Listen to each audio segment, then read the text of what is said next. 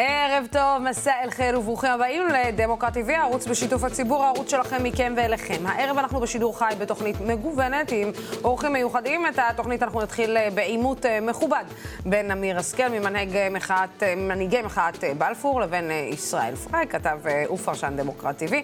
אמיר פועל למען איחוד בין מרץ למפלגת העבודה. ישראל חושב שאסור שאיחוד כזה יקרה. לאחר מכן אנחנו נערך כאן באולפן את חבר הכנסת רם שפע ממפלגת העבודה, וננסה לראות מדוע הוא כל כך מתנגד לאיחוד עם מרץ.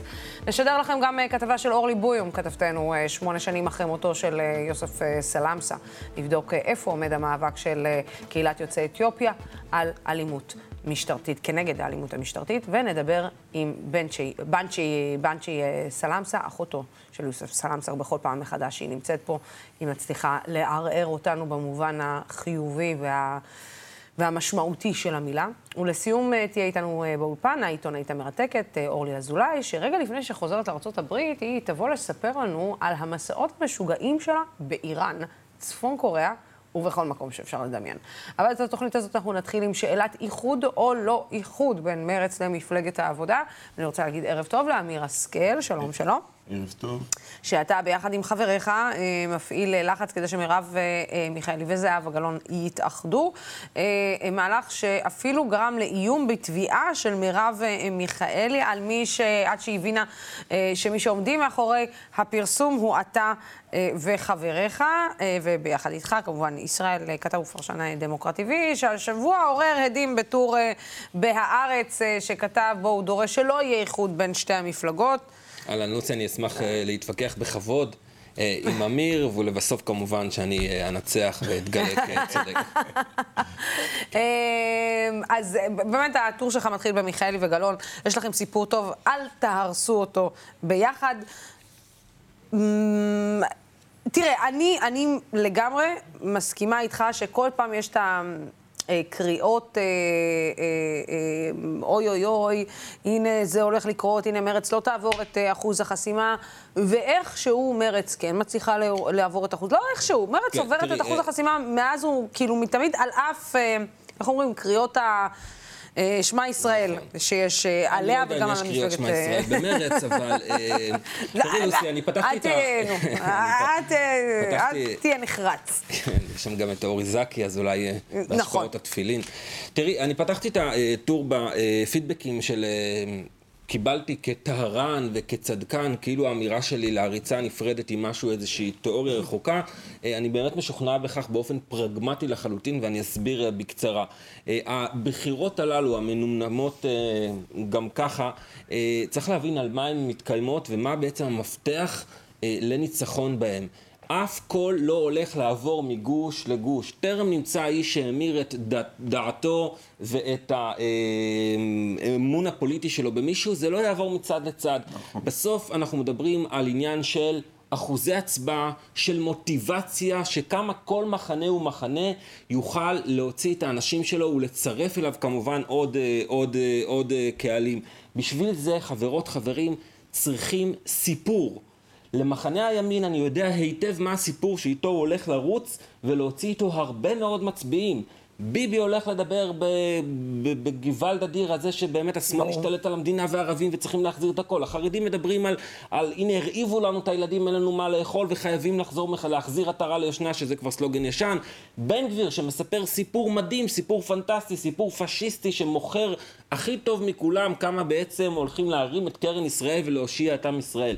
ונשאלת השאלה, מה הסיפור של המחנה מנגד? ובעיניי, אה, על זה ששנה וחצי, שנה וחצי של הממשלה הזו, המחנה הזה לא הצליח עדיין ליצוק סיפור שמספר בסוף למה אנחנו רוצים להתקיים כאן, למה אנחנו צריכים להמשיך לנצח מעבר לשמירה על מוסדות דמוקרטיים, משמירה שלא יחזור ראש ממשלה אה, לשעבר. על כך צריך לדבר בנפרד, למה זה עדיין לא קרה. אבל הפוטנציאל היחיד שהסיפור הזה יסופר בבחירות, ובאמצעות הסיפור הזה תהיה מוטיבציה לאנשים להצטרף, להצביע, כי יהיה, כי יהיה משהו בוער על השולחן, זה בזכות זה ששתי המפלגות שמייצגות כל אחת מוצר שונה לחלוטין, בפרט לאחר הפריימריז שהביאו רשימות ממש מחולקות לגמרי, מפלגת העבודה עם הניצחון של נעמה לזימי ויתר הרשימה מדברת על שמאל כלכלי, סוציאליסטי, קצת גם שוויון מגדרי. מפלגת מרץ עם רשימת הכיבושניקים, מוסי רז, מדברת על שמאל אקטיבי אה, אה, באופן מלא. לשניהם יש סיפורים. הדיבור על הסיפור הזה, החלוקה רוצים... שלו, ההנחה שלו רוצה... על השולחן, אני, אני מבינה שאתה מקריא. סיפור, אני מבינה ו... שאתה מקריא בעצם את הטור שלך מחדש פה, אחרי שהוא נכתב בארץ. נשמע, יש לזה תפוצה יותר גדולה בארץ. אמיר אסקל, בבקשה, תגובתך. הוא מאמין שיש שם סיפור. אם אתה שואל אותי, אני חושב שבגוש השני הסיפור גדול יותר. מעולם לא הייתה לנו ממשלה שהכילה מפלגות מכל הקצוות הפוליטיים. וראינו שממשלה כזאת יכולה לעבוד. יכולה לעבוד, היו כמה קלקולים, צריך ללמוד אותם, ולעשות את זה... אבל אתה נעמת במשך חמש דקות עכשיו, אני צריכה לתת לו, נו, אני צריכה לתת לאמיר רזב, ואמרנו שאנחנו ניתן אפשרות אחד ושני לדבר. אז אני חושב שבמפורש יש שם הסיפור. יש סיפור, צריך לעשות תחקיר, צריך ללמוד איך לעשות את זה טוב יותר, אבל אני בפירוש חושב שיש שם הסיפור. עכשיו, אם אנחנו רוצים לעשות את זה טוב יותר, אסור לנו לאבד ולו כל אחד. עכשיו, זה נכון שעל פי ניסיונות העבר, ייחודים לא הצליחו. עכשיו, כשמדובר בשתי מפלגות גדולות, אז בסדר, לא נורא. אבל כשמדובר על שתי מפלגות שהן כל הזמן מגרדות את אחוז החסימה, אני חושב שאנחנו לא יכולים לקחת צ'אנס. עכשיו, אני מסכים איתך לחלוטין שקולות, לא יהיה תנועת קולות מגוש לגוש.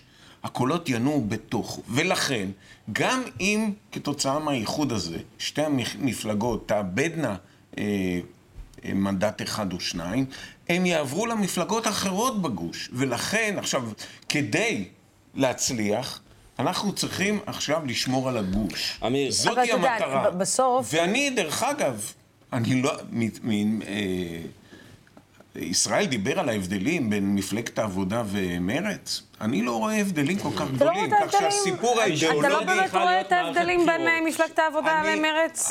אני רואה את ההבדלים בשוליים.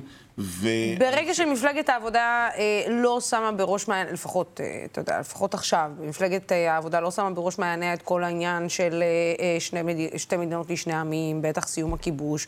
ברגע שמפלגת העבודה מתמקדת יותר בעניין של פגיעות מיניות, שדברים חשובים ללא צל של ספק, אבל פגיעות מיניות ועניינים כלכליים ושמאל שהוא... שמאל כלכלי? כן, כן, כלכלי סוציאליסט לחלוטין, חברתי. חברתי, כשמרץ בעצם אומרת, רגע, שנייה, חברים, אף אחד לא מאייש בכלל את הנישה המדינית של הסכסוך הישראלי-פלסטיני. זה, אף אחד לא מדבר על זה, גם אף אחד, גם זה נראה שלא רוצים ממש לדבר על זה, כי מפחדים לדבר על זה. אז אולי, אתה יודע, אולי צריך לכל אותם אלו, שבאמת באים ואומרים, רגע, אני רוצה גם לדבר אידיאולוגית מדינית, שיהיה להם בית להצביע לו. לא צריכים להיות מעשים. ואם אנחנו מדברים על שוב פעם על ממשלה, בדוגמת הממשלה הקודמת, אז הסיפור הזה, לצערי אני אומר, הסיפור של שתי מדינות, הוא לא בשל נכון לעכשיו, מה גם, שגם בצד השני... סליחה, אמיר, אתה זה שיצאת לרחובות, הנפת שלטים, כשזה היה נראה בלתי אפשרי, בשביל... לא להתעצבן, לא להתעצבן. אז אתה אומר על הרעיון הכי בסיסי שנוגע למהות הדמוקרטיה שלנו פה, שזה לא על השולחן. לא להתעצבן, לא להתעצבן, ישראל. אתה עושה את המציאות, אתה הוכחת שלוקחים רעיונות איזוטריים ומבצעים אותם. ישראל, אני אגע בך. אני אגע בך. אני מסכים איתך לחלוטין, אבל אתה יודע, א', יש עניין של עיתוי, יש עניין של בשלות, ויש עניין של סדרי עדיפות. אין אף פעם זמן לא נכון. שנייה, לוסי, ברשותך, אני אתה יכול, כן. אני רוצה לקחת את הדיון אה, אה, אה, קצת אחורה. כן. תראה, אה, בעיניי, אה, חברה אה, אזרחית אה, לא יכולה להתעסק כל הזמן בפרקטיקה הפוליטית, ואם אתה לא מביא סיפור, ואם אתה לא מביא אקטיביזם רעיוני, ואם אתה לא מביא איזשהו משהו שאתה רוצה לצעוד איתו קדימה, אתה תמיד תלך אחורה. האם פעם ראית, אני אשאל אותך, אמיר, האם פעם ראית חרדים שיוצאים להפגין בעד משהו? נכנסנו לממשלה, אנחנו רוצים להפגין בעד הקיום שלה, כי זה טוב. ראינו דבר כזה? לא. האם פעם ראינו מתנחלים שגם כשהם כן נמצאים בממשלה ומרוצים מכל מה שהם מקבלים, האם פעם ראית אותם יוצאים לעשות אקטיביזם של אוקיי, טוב לנו, תודה? לא. כי תנועה, תנועה ציבורית במרחב שלנו חייבת להיות תנועה שתמיד דורשת תיקון, דורשת צדק, דורשת איזשהו סיפור קדימה שאתה מספר, שאתה בעצם כל הזמן מתעסק בפרקטיקה הפוליטית, ואתה אומר, אני קצת מפחד, אני לא זה, אז עכשיו נעשה זה. אתה בחיים לא תנצח ככה. וזו לא תערנות, זו הדרך היחידה להצליח. אני איתך. לצד השני יש סיפור, ואתה מפחד לספר את הסיפור שלך. לא נכון, לא נכון. ישראל, ישראל, שנייה, אני איתך, אני איתך. אני חושב שזה צורך של מדינת ישראל לבצע את ההפרדה. אבל עוד פעם, אי אפשר לעשות אותה כאשר אתה יודע שאין לזה תמיכה לעניין. יחד עם זה, עדיין אני חושב שבתוך... רגע, אני חושב שעדיין בתוכנו, ואני מדבר על כל מה שקורה ביחסים בין יהודים וערבים, ערבים תושבי ישראל, יש הרבה מה לעשות. יש הרבה מה לעשות, ומאוד יכול להיות, ומאוד יכול להיות, שאם אנחנו נצמצם את הפערים, נשפר את הדיאלוג, יחד בכוחות משותפים, אנחנו באמת נוכל ללכת למשימה החשובה שהיא היפרדות. אני מסכים לך לחלוטין. נגעת פה בנקודה הכי קריטית. הייתה פה ממשלה. שנה וחצי, שעשתה היסטוריה... לא, לא, לא, בוא לא, הממשלה תפקדה שנה ושבוע. שנה, שנה, הייתה ממשלה שתפקדה, ועשתה היסטוריה שלראשונה הייתה בה מפלגה ערבית שותפה לקואליציה. וראה זה פלא, מגיעות הבחירות, ואחוזי ההצבעה, לפי הסקרים והמחקרים ברחוב הערבי, נמצאים בצניחה חופשית. לא, אבל זה לא, אני לא חושבת שזה בגלל... אני אנסה להסביר למה. כי אם אותם כוחות דמוקרטיים, שכל כך הצליחו, באמת בהצלחה פנטסטית, להזיז את נתניהו מהשלטון. היו לוקחים את הכוחות הדמוקרטיים כדי להילחם למען שוויון עבור הערבים, כדי לעמוד מול איילת שקד והצד הימני בממשלה, שכל הזמן הציקו להם, כדי לדרוש דווקא מהצד השמאלי של המפה, לא לצאת להפגנות לתמוך בהם, אלא לצעוק למה אתם לא מספיק עושים למען השוויון, אז אולי כבר עכשיו היה סיפור. התנועה היא לא יכולה להיות תנועה של שימור, של פרקטיקה, אנחנו בואו נתאחד, כי לא, התנועה חייבת להיות תנועה שמספרת סיפור לרחוב הישראלי, ודרך כך היא יכולה לנצח בחירות. תן לי לעזור לך, אני חלילה לי לעזור לך, אבל אני, רגע שנייה, אני רציתי להגיד לך, תן לי רגע לנסות לחזק. אולי הסיפור של, ויש הרבה שטוענים, שכל העניין הזה של ללכת על כן נתניהו, לא נתניהו, כן בן גביר, לא בן גביר, זה לא מה שצריך להנחות את המחנה של המרכז-שמאל.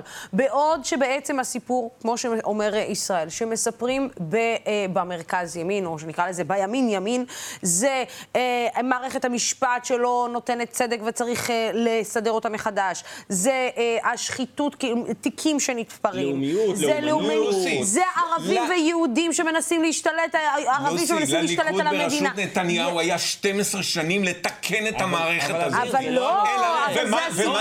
ומה קרה פתאום? לא, אבל אמיר, זה הסיפור. פתאום היה משפט, ועכשיו הגיע הזמן לתקן. אבל אמיר, זה הסיפור, זה הסיפור בעצם, כשהוא מדבר על סיפור, הוא אומר, לנו אין...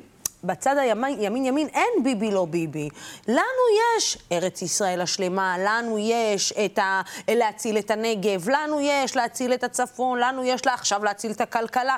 ולמרכז-שמאל אין שום דבר שהוא מציע לשולחן, חוץ מאשר בוא נציל את המדינה מהדמוקרטיה שעומד להקריס אותה נתניהו. בוא נציל את המדינה מנתניהו. בוא נציל, נציל את המדינה מהדיקט... מהדיקטטורה שנתניהו ובן גביר מנסים להרוס אותה. אבל... בסוף כשזה פרסונלי, זה מרחיק את האנשים... לוסי, זה לא פרסונלי, ולצערי, כל מי שרוצה רגע להפחית במגמה... רגע, חבר'ה, אתם צריכים לתת לי לדבר. לא, לא, צריכים לתת לי לדבר. זורק את זה, כן ביבי, לא ביבי. ביבי יצר פה שיטה. ביבי יצר פה ריקבון. היסודות של המדינה הזאת ראויים. היא תתרסק. ביבי ריסק את החברה הישראלית. אני עומד, החל מראשון ביולי, וחמש שנים אחורה אני עומד ברחובות, אני רואה מה קורה שם. אי אפשר להתייחס לזה. אמיר, אין ויכוח על זה. תביני שאי אפשר לבנות את הסיפור שעליו הוא מדבר, את המגדל הזה, כשהיסודות של המגדל ראויים. אמיר... קודם כל צריך ליצוק יסודות חדשים, יסודות העיתונים, ועליהם אנחנו נבנה את המגדל. כן, לצערי, צריך להרוס ולבנות מחדש. אין ויכוח על מה שאתה רוצה, יש אותך שאלה. יש לך ממש מעט זמן. אתה לא יכול להתחיל לפתוח מניפסט. בטח לא לבנות סיפור. זו רק שאלה, אין, אני לא מספר סיפורים. חשוב גם להדגיש שאני לא מחווה דעה בין המחנות, כל אחד שהצביע כפירות עיניו, זה בכל זאת. ביום שאחרי נתניהו, על מה אתה יוצא להפגין ברחוב? על מה שכשיצאתי לדרך. על מה? על שתי מדינות. אוקיי. אוקיי? כשאפשר יהיה לייצב את מחנה השינוי, עכשיו אפשר יהיה צריך ללכת ולהתחיל לעשות צעדים. אז הוויכוח בינינו בסוף ויכוח... על העיתוי. לא, זה לא רק העיתוי, אלא ויכוח זהיר. לטעמי, אתה לא יכול לקיים אנרגיה אזרחית, חברתית, שהיא לא שועטת קדימה, שהיא לא, שהיא מתגוננת, שהיא שומרת. אין בעולם מחאות, לפחות לפי מיטב ידיעתי, ששומרות על משהו. אנשים לא יוצאים, אתה לא מלהיב אנשים, אתה לא מספר סיפור, אתה לא מוציא אנשים לקלפי, באמצעות לשמור על משהו. מזכיר לך את המאבק רוסיה-אוקראינה. קודם כל מתגוננים, ואז יוצאים להתקפה. אבל אתה כבר ראית בשלב הזה, אתה הצלחת במחאה שלך, ראש הממשלה לשעבר נתניהו יצא מבלפור. אם אין לנו את הסיפור הלאה, אתה תקוע באותו מקום, וזו הסיבה שבגללה אפשר להפסיד את הבחירות. לוסי, אני חושב שמשפט. ישראל, על מה ביקשתי? לא להתחיל לספר סיפור, נכון? אנחנו לא נתחיל את זה פה. אני מבקש משפט, ואני מבקש לנצל את ההזדמנות הזאת ולקרוא למצביעים הערביים, ולומר להם, הגורל שלנו, יהודים וערבים, הוא גורל משותף במדינה הזאת, אוקיי? וכדי שאנחנו נפתח דף חדש, כדי שנפתור את החולאים, הן בחברה הישראלית והן בחברה הישראלית, הם צריכים ללכת ולהצביע. אמיר, מה עשינו בשבילה? לא עשינו כלום, אני מצער על זה, ואני... אז אנחנו לא יכולים... לא, אבל אני צריך עכשיו להגנתך, ואני רוצה להגיד לך שגם בחברה הערבית, אין אורך רוח כדי להבין ששינויים אתה לא יכול, אחרי הזנחה של כל כך גדולה, זה לא יכול לבוא בשנה שאתה בקואליציה. אבל אני סיימתי, אבל הפעם אני סיימתי את הסיפור. תודה רבה. ישראל פריי, אמיר אסקל, תודה רבה לשניכם.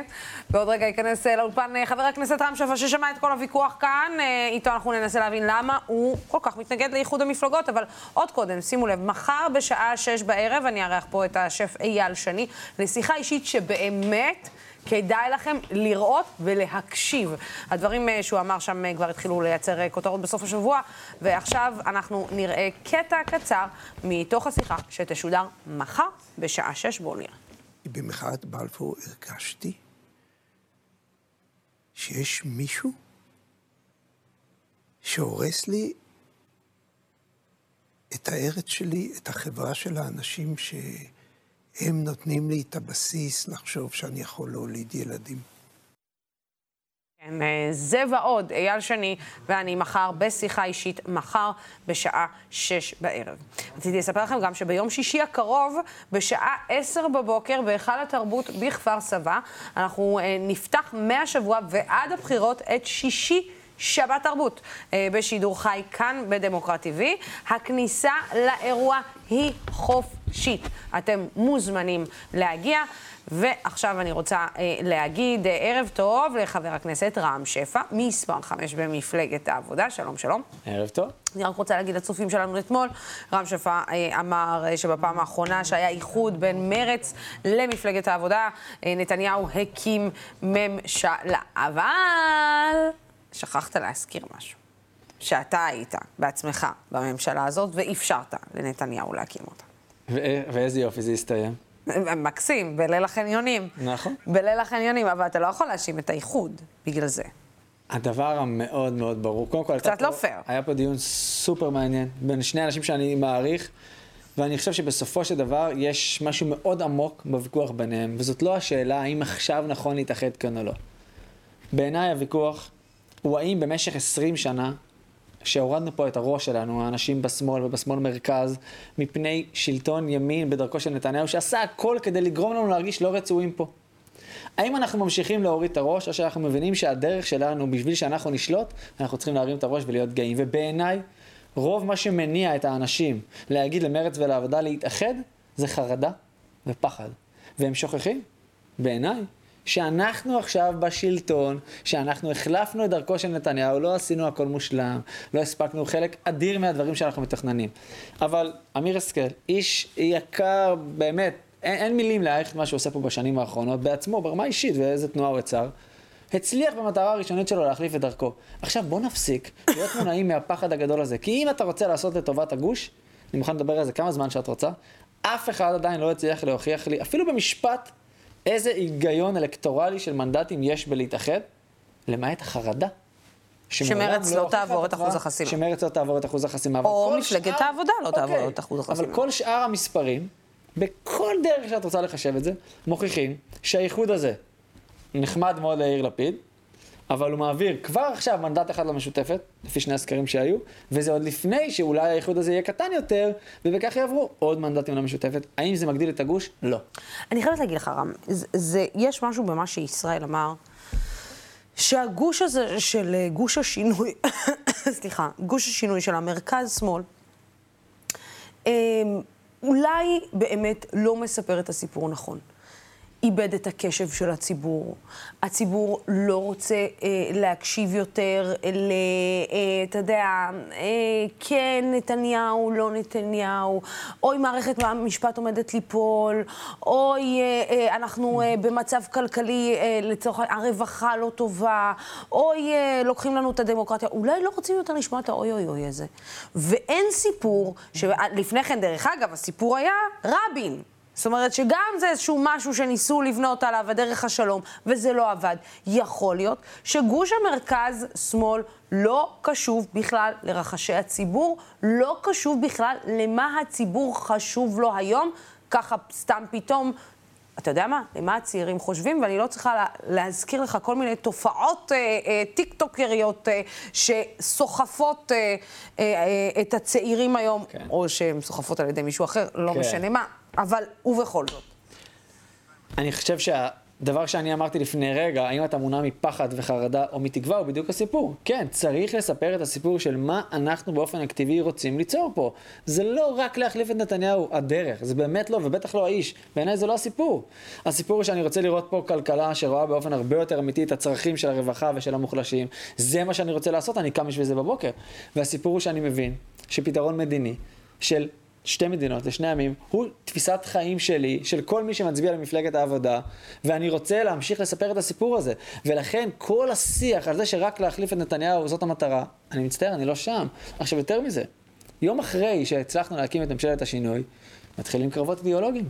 אבל אני אומר בכנות, שישאלו את עצמם רוב האנשים, כמה פעמים הם ראו השנה אה, חברים מכחול אה, לבן, או עכשיו אני לא זוכר את השם, והחבר'ה של יש עתיד נאבקים אידיאולוגית על דברים. זה קורה מעט. ואגב, שישאלו את עצמם עוד שאלה בסוגריים. האם הדעות ביניהם רחוקות יותר מאשר הדעות ביני לבין גבי לסקי? לדעתי התשובה היא כן. ביני לבין גבי, שאני מכבד מאוד, יש פערים גדולים יותר מאשר בין רוב החברים במחנה הממלכתי לבין אנשים ביש עתיד. ועדיין, כל מפלגה מחזיקה את התפיסות שלה, ואני חושב שהתפיסות שלנו כרגע, בטח בהקשר המדיני של להעיז לדבר על שלום, להעיז להמשיך להגיד שאנחנו צריכים להיפרד מפלסטינים, זה האינטרס שלנו, אגב, גם הכלכלי. אגב, גם מרץ אומרת את זה. גם מרץ עברה לדבר על היפרדות מהפלסטינים. בוא נגיד לפחות חלקים במרץ מדברים על היפרדות ולא על סיום הכיבוש. כי קשה מה?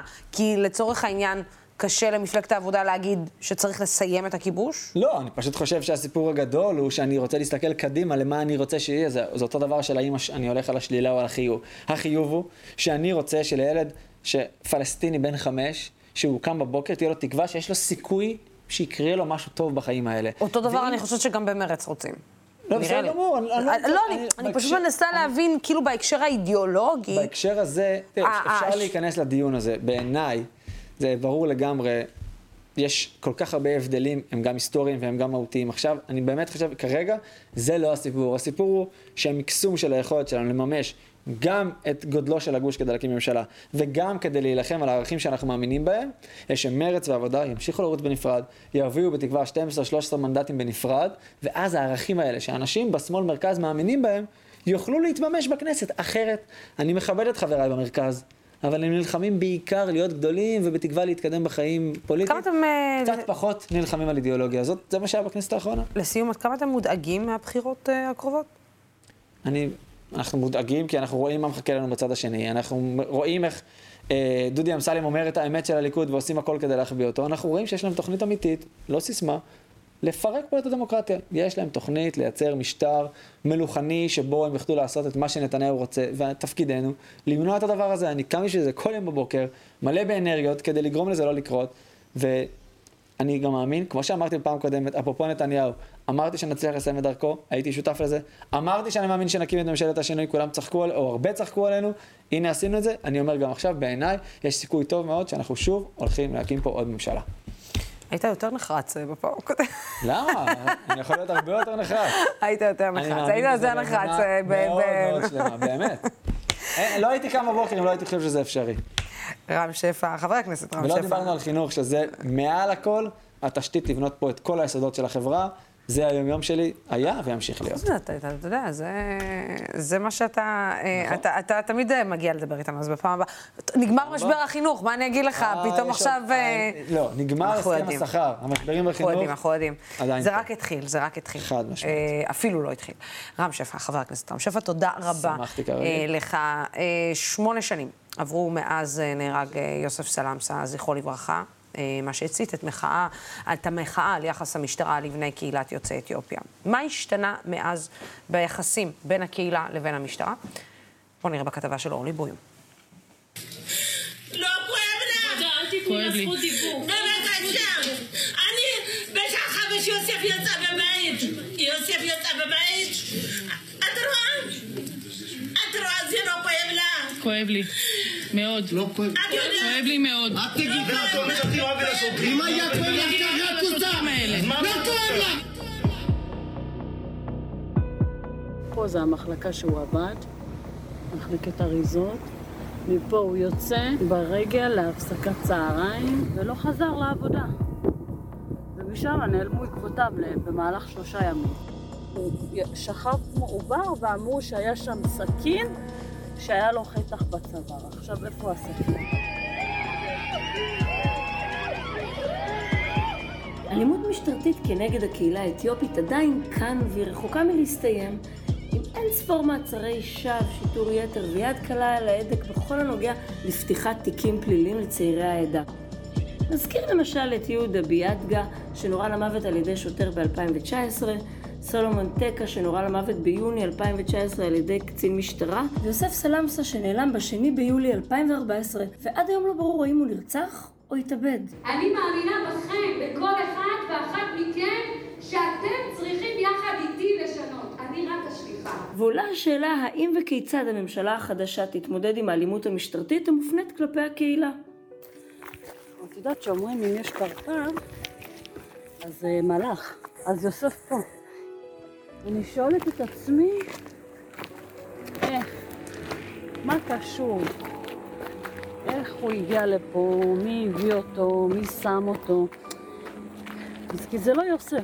מותו של יוסף סלמסה הוא אחד המקרים המסתוריים והלא פתורים שקיימים כאן, כאשר גופתו נמצאה בתחתית מצוק במצבה שבקרבת בנימינה. המשטרה טוענת עד היום כי מדובר בהתאבדות, ואילו בני משפחתו מאמינים וטוענים בתוקף כי המשטרה היא זו שהביאה למותו. משטרת ישראל אכלה אותו יוסף. יוסף, אני גדלתי אותו בצורה נכון, בצורה יפה. אני אבא שלו. רואה שם באמצע מין אבנים כאלה, גוש של אבנים. אם הוא היה מתאבד והיה קופץ לצורך העניין, הוא היה צריך לרדת למטה לתהום, תסתכלו. שם לתהום ואז בכלל לא הייתה גופה. קיצר, פשוט מישהו בא והניח אותו. פרשת מותו של יוסף סלמסה מעלה עד היום כמה סימני שאלה מטרידים שטרם נפטרו. כמו למשל גופתו שהוטה כשהיא נטולת שברים בגולגולת ובעמוד השדרה, למרות הימצאותה בתחתיתו של מצוק תלול, פצע אלכסוני על צווארו שנגרם ככל הנראה מסכין יפנית שנעלמה מרשות המשטרה ולא הועברה לבדיקת הפתולוג.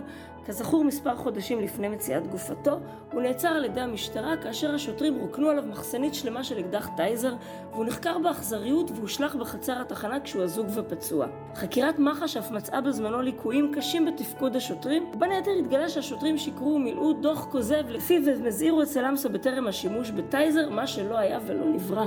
זה הלילה השלישי ברציפות שאלפי מפגינים נמצאים מסביב לתחנה, מנסים לפרוץ אליה בכוח. כאן אצלנו בצפון עשרים ושמונה עצורים בידי המשטרה כרגע. בשעות הקרובות במשטרה מתכוונים להביא חלק גדול מהם להארכת מעצר. יוסף סלמסה הפך לסמל של תחושת הקיפוח שמרגישים בני הקהילה האתיופית. עדיין סוגרים וממשיכים להפעיל אלימות, עדיין התיקים שנפתחים לבני נוער הם הרבה יותר גדולים מאשר היחס שלהם באוכלוסייה. לצערי הרב גם ביוסף סלמסה, גם בסיפור של יהודה ביאדגה ועוד סיפורים רבים, המדינה, המנגנונים, מערכת המשפט לא עשתה את עבודתה. לא עשתה את עבודתה. עדיין דורשים צדק. אז האם הממשלה החדשה באמת תצליח ותרצה לשנות את המצב הקיים? כיוון הוא העצמת הפיקוח של היועצת המשפטית לממשלה על התביעה המשטרתית. לא בטוח. ומה לגבי פרשת מותו של סלמסה? כנראה שבינתיים זה לא באמת מעניין אף אחד. מה עשינו? אנחנו רוצים את האמת. בשביל ילדים שלי גם. נפשו ילדים שלי, כואב לי על הילדים שלי. נשברו. נשברו. אנחנו לא ניתן למשטרה לסגור את הפרשה. למה? ונגד עיני המשפחה אנחנו לא ניתן לסגור את הפרשה הזו. מחש לא תישאר לתת, לא תיתן החלטה כזו.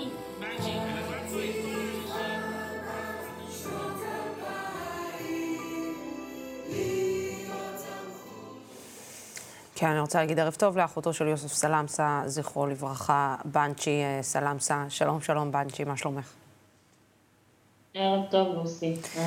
את יודעת, אני כל פעם מנסה אה, לדעת אם אה, הפעם קצת יותר טוב. האם את אה, בכלל אה, חושבת שיש סיכוי לצדק, אה, שיש סיכוי שהאמת אה, תצא לאור, שבכלל משהו ישתנה אה, ביחס, ואני מקווה לתשובה שונה, אבל אה, לא בטוחה שאני אקבל כזאת. אה, הייתי רוצה שתהיה כאן תשובה שונה. אה, אבל לצערי אני יכולה להגיד שבתום שמונה שנים מאז המקרה של יוסף, לצערנו אנחנו רק רואים שעוד ועוד נערים מתווספים לאותה רשימה, והסטטיסטיקה של רשימת הנרצחים, הנהרגים, מתמלאת בכאב ובדם, באמת. שאין לזה, אין לזה סוף, וזה לא נגמר אה, ביוסף, אה, כמו שראינו. אה, וצר לי, צר לי שאין לי תשובה שהיא יכולה קצת אה, אה, לתת תקווה, אה, מעבר למודעות שיש כאן. יש כאן מודעות בנושא של האלימות המשטרתית, יש כאן מודעות בקרב הקהילה בפרט, בחברה הישראלית, ואנחנו גם נאלצנו לראות את זה בתקופה האחרונה, לפחות בשנתיים שלוש האחרונות, שהחברה הישראלית סוף סוף שמה דגש לאלימות המשטרתית, בזמן שאנחנו כבר מעל שני עשורים אנחנו זועקים את כל העבלות ואת כל הסבל הזה שהקהילה עוברת, בעיקר דברים שחורים כחשודים מיידים, ועצוב לי, עצוב לי שרק אנחנו בתוך המערכה הזו ושום דבר לא קורה. את יודעת, בנצ'י, אני רוצה... אין לי איזושהי תקווה. הלוואי, ויכלתי כן לבוא ולהגיד לך, לוסי, גם יש שינוי. את יודעת, אני רוצה לשאול אותך, את רואה את מערכת הבחירות החמישית שמצטרפת אלינו לטובה ולרעה, כשאת רואה שמתעסקים כמעט בהכל חוץ מאשר בשוויון זכויות, חוץ מאשר בלראות את האחר, חוץ מאשר בלשנות את אותו פרופיילינג שיש על אה, קבוצות מיעוטים בחברה הישראלית. את מבינה בכלל שיש איזושהי תקווה אה, לסיפור הזה בכלל שישתנה, ובכלל שינוי תודעתי במערכות החינוך אפילו לעניין הזה? אה, לא, למעט זה ש... לצערי הפוליטיקה עם השנים היא פשוט זוועתית. הפוליטיקה, נבחרי הציבור איבדו כל כיוון. האזרחים כבר לא חשובים. העם שממשיך לבחור פעם אחר פעם יש כאן איזושהי מערכת די משומנת ומושחתת. חבל מאוד שהעם, העם היהודי, העם הישראלי, שלא לא רואים את זה. אנחנו צריכים לעצור את כל הדבר הזה. זה טירוף, זה לא ייתכן שאנחנו כאן במדינת ישראל, בבחירות חמישיות. הכל כאן עולה, הכל כאן מתייקר, אנשים כאן בחרפת על לחם, על דברים בסיסיים. אנשים כאן במצב מאוד מאוד קשה, ואני יכולה להגיד לך, כאחת שהייתה במקומות האלה, וזוי, אני לא מדברת איתך בכלל על, על כל מה שקורה, אנחנו רואים את הכל מתייקר, ואז את צבע את החיים שלך במאזניים, את אומרת, על, בעצם על מה את נלחמת, על זכות לחיות בשוויון, או אה, לראות את עצמך ברחוב, כאילו, אני לפעמים אומרת, המלחמות שלנו, בעיקר אנחנו שנלחמים על זכות בסיסית, אני רוצה לחיות בשקט. אני רוצה לצאת בחוץ, להסתובב ברחוב, בין אם זה עם האחים שלי, בין אם זה הילדים שלי, לא לחשוש משוטר, לא לחשוש משוטר, ולא שיעצור אותי כי אני, אה, לא יודעת, נמצאת באיזושהי שכונה שהיא לא ראויה לבנצ'י. או לא ראויה ליוסף סלמסה וכו'. אז אני לא יודעת להגיד לך אם הבחירות האלה באמת יביאו את השינוי או את התקווה, אם עד פה הם לא עשו את זה, כן. אין סיבה שהם יעשו את זה עכשיו, אלא אם כן באמת יש פה איזשהו, אה, אה, לא יודעת, נס, באמת, צריך לקרות כאן נס, שאנחנו החברה הישראלית, לא משנה מה המוצא שלנו, לא משנה מאיזה דת, לא משנה, בסופו של דבר כולם בני אדם. זה לא משנה מי אני ומה אני, מה הצבע שלך ומה המגזר שלי, זה לא אמור לשנות.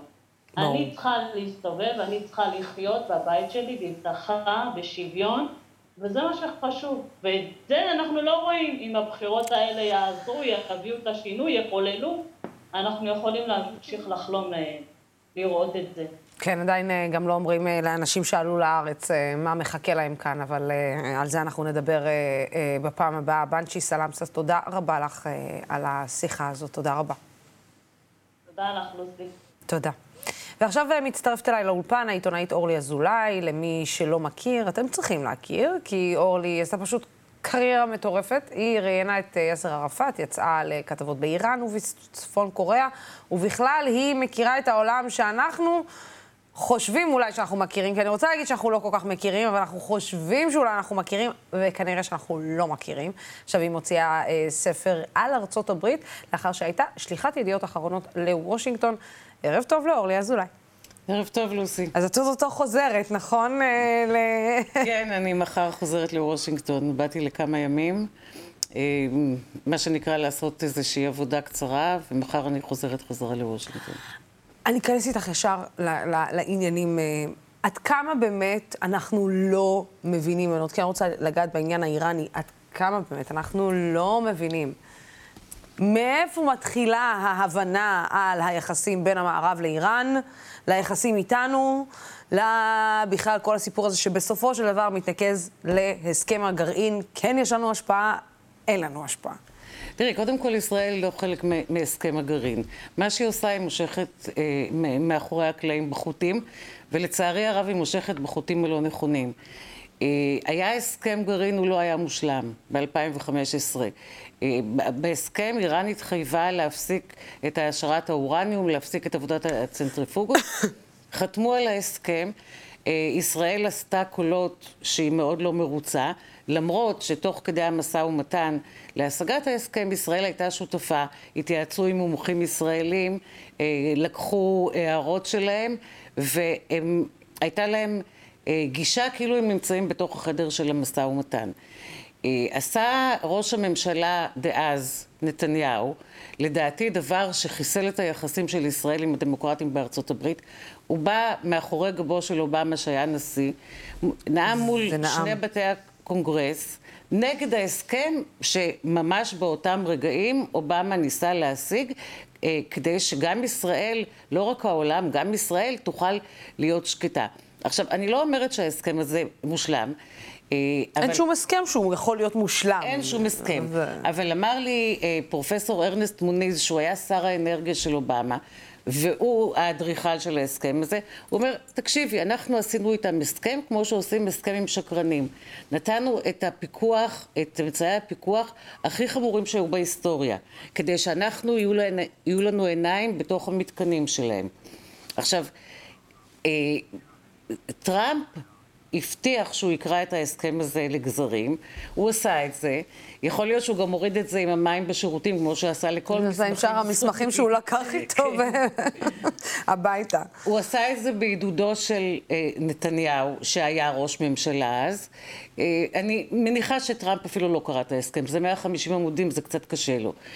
אבל אמר לו נתניהו, ההסכם הזה לא טוב, קרא, הוריד את המים, אין הסכם. עכשיו, למרות שהוא יצא מההסכם, שהוא הוציא את ארצות הברית מההסכם, האיראנים במשך שנה צייתו לסעיפים שלו. אחרי שנה הם אמרו, אוקיי, הוא שבר את הכלים, גם אנחנו נשבור את הכלים.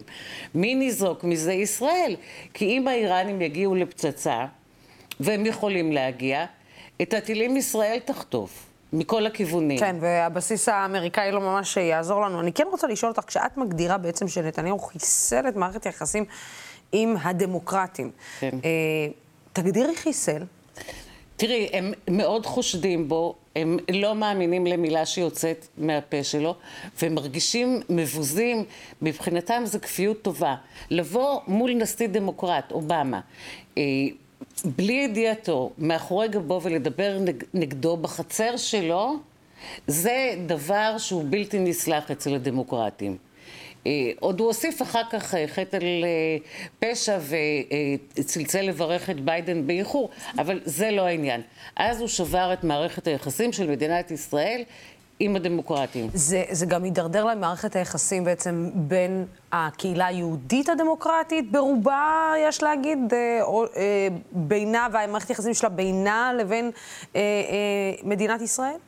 תראי, פה נוטים לחשוב שהקהילה היהודית מתייצבת באופן אוטומטי. אוטומטי לצד ישראל. היא לא. היא לא. היא לא, יש שם גוונים, יש שם את הרוב הרפורמי שכועס מאוד על המדיניות של הליכוד ונתניהו בכל מה שקשור לכותל. יהודי ארצות הברית זה לא מקשה אחת. ברור. הם מאוד מאוד כעסו על זה שנתניהו, ראש ממשלת ישראל לשעבר, כן, שבר את היחסים... בייפרטיזן, כן. את המפלגתיות של מדינת ישראל, או נכון. ביחס למדינת ישראל. אני כן רוצה לקחת אותך, את יודעת, בסוף, כאישה שבעצם יוצאת לכל המקומות הכי מטורפים בעולם, אפשר להגיד ציר הרשע במידה כזאת או אחרת, את הרשע. נמצאת איפשהו במזרח התיכון, במקומות שלא צריך להיות בהם, את נמצאת בצפון קוריאה, את נמצאת באיראן, להיות ישראלי במקומות האלה זה לא פשוט, אני מניחה שלא אמרת שאת ישראלית, ובכל זאת יש מקונן הרגע הזה שאת אומרת, ואם פספסתי טיקט על החולצה, ואם פספסתי פתאום טלפון. עלית לנקודה נכונה, כי לפני כל נסיעה כזאת גזרתי תוויות של בגדים שקניתי בארץ, והוצאתי מהתיק כלי פור מוצרים קוסמטיים שקניתי בארץ, אבל אי אפשר... עכשיו, תראי, אני לא התגנבתי לארצות האלה. מישהו נתן לי ויזה, מישהו ידע שאני שם, המישהו הזה ידע שאני הולכת לכתוב כתבות. למשל באיראן, הייתי באיראן פעמיים. בפעם הראשונה זה היה בתקופת הבחירות כשאחמדינג'אד נבחר לנשיא. אני ראיינתי אנשים בתפקידים מאוד בכירים בפוליטיקה והמדיניות האיראנית. האנשים האלה ידעו מי אני. היה חשוב להם, כמו שהיה חשוב לי, להביא את הקול האיראני. עכשיו, אני לא מתבלבלת. שלטון האייתולות זה שלטון של חלאות אדם. העם האיראני זה העם הכי מקסים שאני הכרתי, האנשים שאני הכרתי, האופן שבו הם רואים את, ה... את מש... מה שנקרא משפחת העמים ורוצים להיות חלק ממנה, שלא לדבר שהעיר הכי יפה שביקרתי בה זאת אספהאן באיראן. אבל... אני לא אה, מתרשמת מפגישות הקראיות. יש כמיהה באיראן של, אה, של אנשים, הם לא הרוב כי הם לא הצליחו לעשות מהפכה נגד האייתולות, אבל יש כמיהה להיות חלק מהעולם הנאור, חלק מהמשפחת העמים, לא להיות מנודים עם תווית של טרוריסט.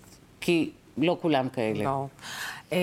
אני כן, לפני שאני מציגה את הספר, הילדים שלך, תגידי, לא אמרו לך, תגיע, אמא, מה, מה נראה לך שאת עושה? מה, מה את חושבת לעצמך? ו... קודם כל, הילדים שלי הם, הם הבוסים האמיתיים שלי. ברור. וקיבלתי להם אישור לכל אחת ואחת מהנסיעות. אני מודה שגרמתי להם אה, ללילות ללא שינה. כמו שהם גרמו לך, אני מניחה, באיזשהו חלק מהזמן. כן, אני אחראית עליהם, הם לא אחראית עליהם. ואני יכולה להגיד לך שכשיצאתי מאיראן בפעם השנייה ב-אלפיים וחמש עשרה, נחתתי בפרנקפורט, והתקשרתי לבן שלי, הוא אומר לי, אוי, עכשיו אני יכול לנשום. שבועיים הם לא נשמו. אז סליחה, שירה וירדן. אז אורלי אזולאי, הקרב על אמריקה, ספר חדש במסגרת, עוד ספר יש לציין, זה לא הספר, זה נכון? זה הספר החדש. זה הספר החדש, שיפה. מילה על הספר, אגב, סליחה? הספר הרביעי שלך יש לציין. זה הספר הרביעי. הספר הקודם היה, אה, יש לו חלום על ברק אובמה, אה, שיצא לפני בכלל שהכירו אותו בארץ ולפני שהוא נבחר לנשיא, אני, בגלל שהסתובבתי בכל האספות בחירות שלו, וראיתי, זהו, זה הולך לקרות. אף אחד לא האמין שיכול להיות נשיא שחור בארצות הברית. אני אגיד לך יותר מזה, כשהספר יצא לפני הבחירות, שר בממשלת ישראל הגיע לביקור בוושינגטון ונפגש עם הכתבים הישראלים. אז הוא אומר לי, זה נורא מה שאני אגיד עכשיו, הקושי הזה יהיה נשיא? וואו. כן, זאת הייתה הגישה. עכשיו, אני ראיתי לעצמי, איזושהי חובה עיתונאית לעשות היכרות לציבור הישראלי בשפה העברית, מי הוא בכלל? הם לא ידעו עליו כלום. מדהים. הכל דעות קדומות. אז הקרב על אמריקה, אגב, טראמפ הולך לחזור לכס הנשיאות? יש מצב. או, ואם אורלי אומרת את זה, אז נראה לי שכדאי לנו להביא את זה לשיחה יותר גדולה.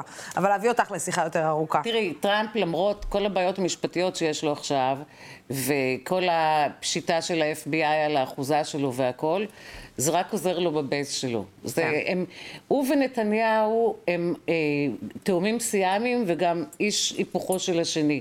אבל זה עוזר לו בבסיס שלו לטראמפ. ויש מצב, הוא יתמודד, אם הוא יצליח, אני לא יודעת, אבל יש מצב שהוא יחזור.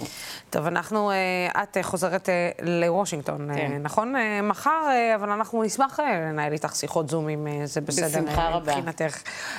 אורלי אזולאי, תודה רבה לך. הקרב על אמריקה, ספר חדש של העיתונאית הזאת שראתה. הרבה מעבר למה שאנחנו יכולים לראות, גם עם הפספורט הקטן שלנו בישראל, מה כבר אנחנו יכולים לראות. לא, זה חשוב שהדבר שהכי חסר במזרח התיכון זה היכרות עם העם האחר. ואני הלכתי לעשות את ההיכרות כדי להביא את זה לקוראים. זה התחלה של דיאלוג. ובזה אני חושבת אפשר לסכם את זה הכי נכון. אורלי אזולאי, תודה רבה לך. הגענו לסיום התוכנית, תודה רבה לצופים ולשותפים של דמוקרט טי וי. התוכנית והערוץ הזה אפשרי רק בזכותכם ובזכותכן. בימים כמו אלו הולכת ומתחדדת החשיבות של ערוץ תקשורת שלא מפחד להביע עמדה נחרצת בעד הדמוקרטיה ובעד שלטון החוק, בעד המאבק בשחיתות ובעד מגוון של דעות. מחר בשעה שש, אייל שני, שיחה סופר סופר סופר מעניינת. וגם מה הוא עשה כשהוא פגש את צחי הלוי באיפשהו, שם בדרום. כדאי לכם להישאר, סלאמה.